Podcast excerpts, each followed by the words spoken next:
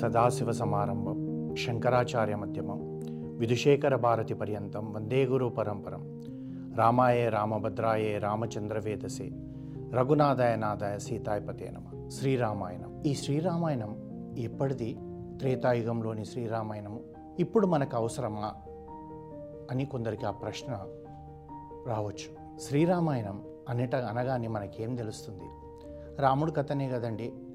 రాముడు సీతమ్మ వారు రావణాసురుడు చంపడం ఇంతవరకే అనుకోండి కానీ పెద్దలు ఏమంటారంటే రామాయణాన్ని విభిన్న కోణాలలో చదవాలని అంటారు విభిన్న కోణాలలో వినాలండి అంటారు. ఒకసారి కథాపరంగా వినాలి ఒకసారి ఆధ్యాత్మికంగా వినాలి ఒకసారి కవితా విశేషంగా వినాలి ఒకసారి ధార్మికత గురించి వినాలి. ఇలా ఎన్నో కోణాలలో నుంచి మనం రామాయణాన్ని వింటే చదివితే మనకు తెలుస్తుంది. ఇప్పుడు ముత్యాలు అంటాం మనం. మెడలో వేసుకునే ముత్యాలు ఉంటాయి రత్నాలు ఉంటాయి ఇవన్నీ ఎక్కడి నుంచి వస్తున్నాయండి అంటే సముద్ర గర్భంలో నుంచి వస్తుంటాయి.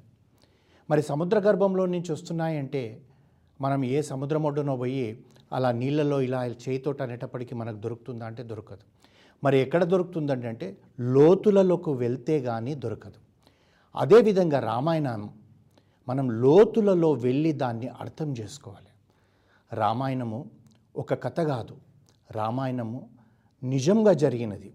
రామాయణము పాత్రలు కావు. రాముడు సజీవంగా తాను ఎలా ఉండాలో మనకు నేర్పించింది. అందుగురించే శ్రీరామాయణము అంటారు. అంటే మనకు ఇంకొక అనుమానం వస్తుంది. శ్రీ మహావిష్ణు అవతారాలలో రామాయణం ఒకటండి అని. నిజమే. కానీ వామనాయనము అని అనలేదు. పరశురామాయణం అని అనలేదు. కృష్ణాయనం అని అనలేదు. మరి శ్రీరామాయణము అని అంటే ఏంటంటే ఆయనము అంటే ప్రయాణం. రాముడి ప్రయాణమే శ్రీరామాయణం. ఏంటి ఆ ప్రయాణం? మనం కూడా ప్రయాణం చేస్తుంటాం. ఇక్కడ నుంచి తిరుపతికి వెళ్తాం అనుకోండి ప్రయాణం చేసే వెళ్తాం. ఇక్కడ నుంచి చెన్నైకి వెళ్తామనుకోండి ప్రయాణం చేసి వెళ్తాం. మరి మనకు లేనిది ఆ శ్రీరామాయణం అనే ఎందుకుందంటే రాముడి ప్రయాణం ఏంటిదంటే రెండు అడుగులు. అదేంటండి? మనం కూడా రెండు అడుగులు వేస్తాం. మొదట అడిగేస్తాం ఆ తర్వాత ఇంకో అడిగేస్తాం ఇంకో అడిగేస్తాం ఇలా మనం వెళ్తుంటాం. కానీ రాముడు వేసిన అడుగులలో ప్రత్యేకత ఏముందంటే ఒక అడుగు ధర్మం అయితే ఒక అడుగు సత్యం. మనం ఆ విధంగా ఉన్నామా అని చెప్పి మనం ఆలోచిస్తే మనకు తెలుస్తుంది. రామాయణము ఎప్పటిది అంటే మనకు భగవద్గీత జరిగే ఐదు వేల సంవత్సరాలు అయిందని పెద్దలు చెప్తారు. మరి భగవద్గీత ఎప్పుడు జరిగిందంటే అంటే ద్వాపరయుగంలో చిట్ట చివరన అంటే కురుక్షేత్ర సంగ్రమం అయిపోయినాక కొన్ని సంవత్సరాలలోనే కృష్ణుడు అవతార పరిసమాప్తి చేశాడు. మరి త్రేతాయుగం ఎప్పుడంటే ద్వాపరయుగానికి ముందర జరిగింది త్రేతాయుగం. అందులోకి రామచంద్రమూర్తి పదకొండు వేల సంవత్సరాలు రాజ్యపాలన చేసి ఆ తర్వాత కానీ అవతార పరిసమాప్తి చేయలేదు. అంటే మరి ఎప్పటిది ఇది? అప్పటిది మనకి ఇప్పటికి అవసరమా అంటే అప్పుడు ఇప్పుడు ఎప్పుడూ మనకు అవసరమే అందుగురించే బ్రహ్మదేవుడు చతుర్ముఖ బ్రహ్మ వాల్మీకి మహర్షికి ఒక మాట అంటాడు మహర్షి నువ్వు రామాయణాన్ని రచించు. ఈ రామాయణం ఎప్పటి వరకు ఉంటుందంటే గిరులు నదులు ఉండేంత వరకు ఉంటుందో అన్నాడు అంటే గిరులు అంటే ఏంటిది? కొండలని తెలుసు. నదులు అంటే మనకు తెలుసు. నీరు ప్రవహించేది నదులని చెప్పేసి. మరి రామాయణము గిరిల కొరకు నదుల కొరకు అంటే కాదు. గిరులు అంటే పురుషులు నదులు అంటే స్త్రీలు. ఈ పురుషులు స్త్రీలు ఉన్నంత కాలం రామాయణం ఉంటుంది. ఏంటిది రామాయణం రామాయణం అనుకుంటే ఏదైతే రామాయణంలో ఉంది అది ఈ ప్రపంచంలో ఉంది. ఏదైతే రామాయణంలో లేదో ఈ ప్రపంచంలో లేదు. అయితే మనకు ఇంకొకటి కూడా అంటది. మనము రామాయణం చదువుతుంటే రామాయణం వింటుంటే మన లోపల ఏ విధంగా వినాలి ఏ విధంగా చదువుకోవాలంటే జుర్రుకోవాలి. జుర్రుకోవడం అంటే ఏంటిదండి అని అంటుంది. జుర్రుకోవడం అంటే మనము నాలుకతో జుర్రుకుంటామండి. అంటే ఒకటి మనకు బాగా నచ్చిన పాయసం ఉందనుకోండి ఆ పాయసాన్ని తాగేటప్పుడు ఎలా జుర్రుకుంటాం? ఆహా, ఇలా అనుకుంటూ ఎలా జుర్రుకుంటాం? రామాయణాన్ని అలా జుర్రుకోవాలి. ఎలాగండి మనం నాలుకతో ఎలా జుర్రుకుంటాం రామాయణం అంటే చెవులతోటి జురుకు జుర్రుకోవాలి. దాన్ని ఆస్వాదించాలి. ఆ రామాయణము చదువుతుంటే వినుతుంటే పెద్ద చాలా అక్షరకరంగా ఉంటుంది.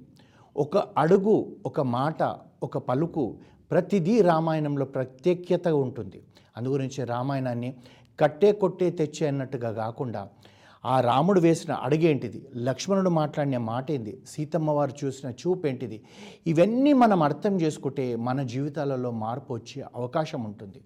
అందుగురించి ఏమంటారంటే అంతా రామమయం అండి మన బ్రతకంతా రామమయం అంటారు పెద్దలు. నిజమే కదా? రాముడు రాముడు ఆ విధంగా మన నర నరనరాలలో జీర్ణించకపోయాడు. మనం అంతెందుకండి? రామ అనేటప్పటికీ మన ఒళ్ళంతా పులకరించకపోతుంది. ఆ రాముల్లో గొప్పతనం అంతే.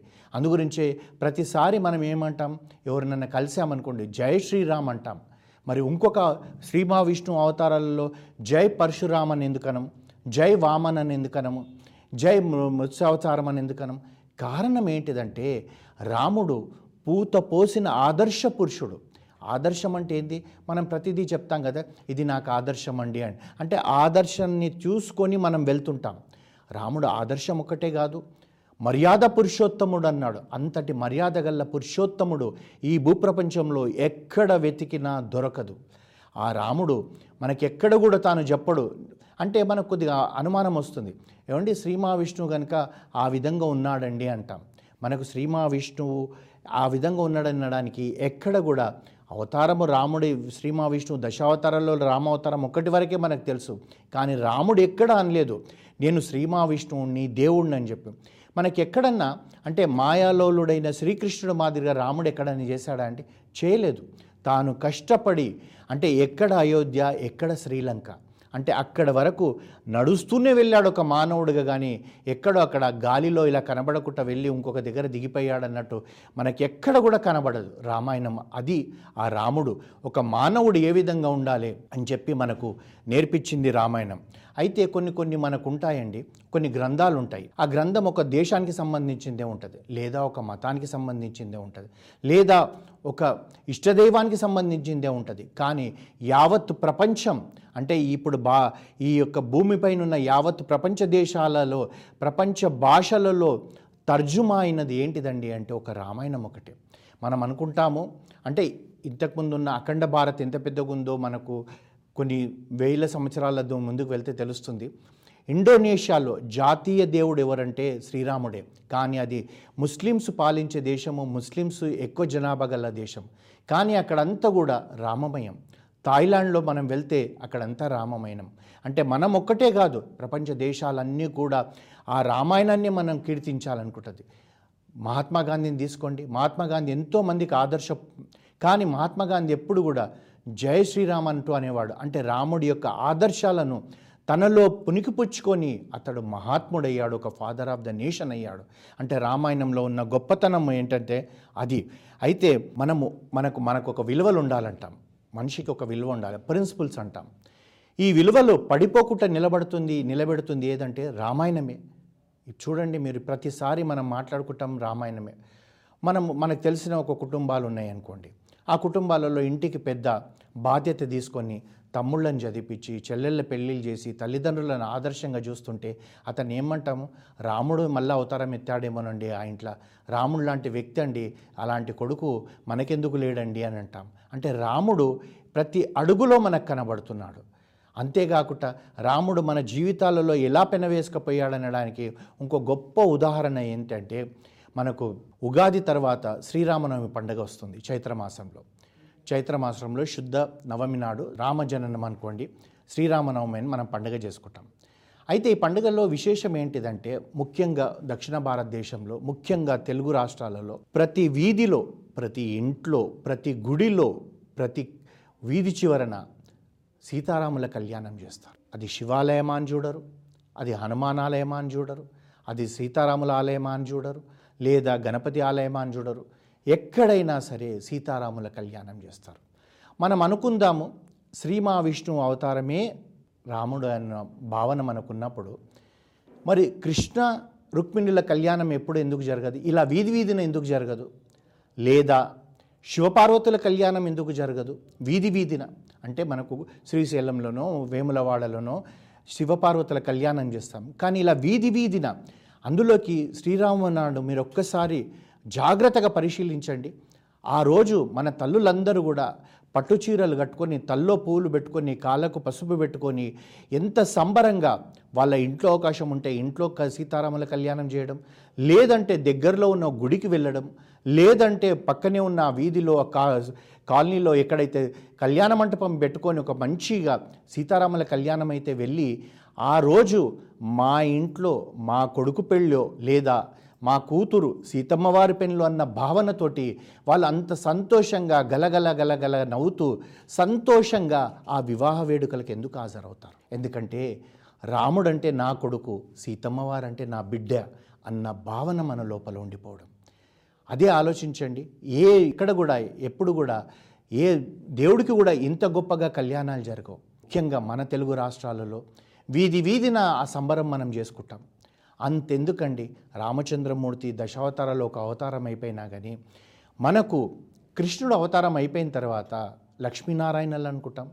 వామన అవతారం అయినాక కూడా లక్ష్మీనారాయణులు అనుకుంటాం. ఏ విష్ణు ఆలయంలోకి వెళ్ళినా కానీ లక్ష్మీనారాయణుడికే మనం అర్చన చేయిస్తాం.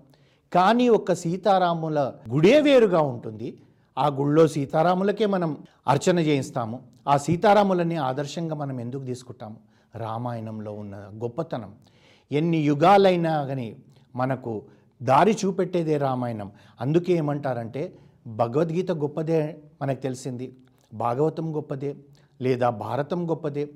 గీత ఏం చెప్తుందంటే నీ లక్ష్యం ఏందో నీకు చూపెడుతుంది. నువ్వు ఏమి చెయ్యాలి ఎలా ఉండాలి అని చెప్పేదే గీత.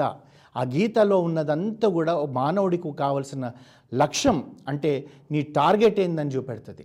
కానీ రామాయణం మనకేం నేర్పిస్తుందంటే ఈ మానవుల్లో ఉండాల్సిన లక్షణాలు ఏంటిదని చెప్పి నేర్పించేదే మనకు రామాయణం. రామాయణంలో ఉన్న గొప్పతనమే అదే. మనం మనకు మనం పరీక్ష పెట్టుకున్నాం అనుకోండి ఆ పరీక్షలో ఎలా ఉన్నామంటే అది ఒక దర్పణం. ఆ దర్పణమే రామాయణం. ఆ దర్పణంలో మనం చూసుకున్నాం అనుకోండి మనకు తెలిసిపోతుంది నేను రాముళ్ళాగున్నానా? లేకుంటే వాలిలాగున్నానా? లేకుంటే కనబడ్డ ప్రతి స్త్రీని కూడా కామంతో చూస్తున్న రావణాసురులాగున్నానా లేదు అన్న కొరకు తన జీవితాన్ని త్యాగం చేసిన లక్ష్మణుడిలాగున్నానా? లేదు భర్త కనుచూపుతోటి తను తనకు తానుగా త- తన భర్త ఏం మాట్లాడుతుండో పెదవి విప్పకున్నా కానీ కంటి చూపుతో అర్థం చేసుకునే సీతమ్మవారిలాగున్నామా? ఇది మనకు రామాయణం నేర్పిస్తుంది. ఆ రామాయణమే అర్థం దర్పణం అందులో మనం చూసేటప్పటికి తెలిసిపోతుంది. లేదు మన పక్కింటి వాడి కారు కొంటే చూసి ఓర్వలేకపోతుంటే మందరలాగున్నామని మనకు తెలిసిపోతుంది. లేదు కనబడ్డ ప్రతిదీ కామంతో చూస్తే శూర్పణకలాగున్నామా అని తెలిసిపోతుంది.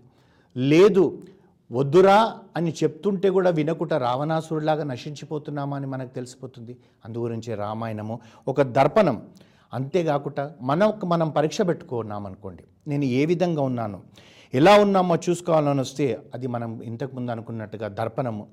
అంతేకాకుంటే ధర్మం పూత పోస్తే ఏ విధంగా ఉంటుందో అంటే రాముడిలాగా ఉంటుందని మరి ఈ మాట అన్నది ఎవరు అంటే రాముడు తమ్ముళ్ళైన భరతుడు లక్ష్మణుడు శత్రుఘ్నుడు అన్నాడంటే లేదు. రాముడు స్నేహితుడైన గూడు అన్నాడా లేకపోతే సుగ్రీవుడు అన్నాడా లేకపోతే విభీషణుడు అంటే కాదు. రాముడి దాసుడైన హనుమ అన్నాడంటే లేదు. లేదు పోని సీతమ్మ వారు అన్నారంటే కాదు. లేదు దశరథ మహారాజే నా కొడుకు ధర్మాత్ముడండి అని అన్నాడంటే లేదు. మరి రాముణ్ణి ఎవరన్నారు? రాముడు ధర్మాత్ముడని అన్నారు. ఒక ధర్మం పూతబోసి ఎదురుగా మానవుడి రూపంలో ఉంటే అది రాముడని ఎవరన్నారంటే రాముడికి ఎవ్వరు శత్రువులు లేరండి. కానీ రాముణ్ణి శత్రువుగా భావించే వాళ్ళు ఉన్నారు. అందులో మారీచుడు ఒకడు. ఆ మారీచుడు ఎక్కడ అంటే మనకు ముందు బాలకాండలో తెలుస్తుంది. యాగ సంరక్షణకు వచ్చినప్పుడు రాముడు ఒక బాణం వేసి కొట్టేటప్పటికి వంద యోజనాల దూరం పడ్డాడంట. ఆ తర్వాత కూడా దండకారణ్యంలో రామచంద్రమూర్తిని చూసేటప్పటికీ ఈ యొక్క మారీచుడు కనిపించింది. ఆహా ఇప్పుడు నాకు అవకాశం దొరికింది. ఒక సాధు రూపంలో ఉన్నాడు ఇతను. ఇప్పుడు చంపేస్తానని చెప్పేసి వరహ రూపం దర్చుకొని రాముణ్ణి పొడవడానికి వెళ్ళేటప్పటికి రాముడు మళ్ళీ బాణం వేసేటప్పటికీ ఆ బాణం తగిలి బాణం తగలగడ తగులుతుందని చెప్పేసి పరిగెత్తుకొని పోయి పరిగెత్తుకొని పోయి సముద్రం అవతల ఒడ్డున పోయేటప్పటికీ ఈ బాణం సముద్రం వరకు పోయి వెనక్కి వచ్చిందంట. అప్పుడు తాను ఆలోచించాడంట ఇంకా నేను నా రాక్షసత్వం ఏమీ పనికిరాదు. నేను రాముణ్ణి ఏం చంపలేను? అని చెప్పి ఆ రామబాణం యొక్క తగులుతుందన్న భయంతో అతను ఏ విధంగా అయిపోయాడంటే ఒక సాధు రూపంలో ధరించేసి తపస్సు చేసుకుంటూ ఉన్నాడంట. మనకది అరణ్యకాండలో తెలుస్తుంది. అయితే అప్పుడు రావణాసురుడు వచ్చి రాముడి మీద లేని అబండాలు వేస్తుంటే మారీచుడు ఒక మాట అంటాడు రావణ నీకు చెప్పిందంతా కూడా తప్పయ్యా. నీకెవరు చెప్పారో కానీ అన్నీ అబద్ధాలు. నేను చెప్తున్నాను విను నువ్వు అని చెప్పి చెప్తాడు. రామో విగ్రహాన్ ధర్మ సాధు సత్య పరాక్రమ అన్నాడు. అంటే ఒక విగ్రహం ధర్మం అనే విగ్రహం ఎలా ఉంటుంది? అంటే ధర్మానికి పూత పోస్తే ఆ ధర్మం ఎలా ఉంటుంది? అంటే రాముడు మాదిరిగా ఉంటుంది. రాముడు ధర్మస్వరూపుడు. నువ్వు చెప్పేటి అన్ని అబద్ధాలు తండ్రి అతన్ని చెడ్డవాడ ఎలగొట్టాడు ఇవన్నీ చెప్తున్నావు. ఇవి అన్ని అబద్ధాలు అన్నాడు. అంటే రాముణ్ణి చంపాలనుకున్న వ్యక్తే రాముణ్ణి కీర్తిస్తున్నాడంటే రాముడు ఎలాంటి వాడు? ఒక్క నిమిషం ఆలోచిస్తే మనకే తెలుస్తుంది.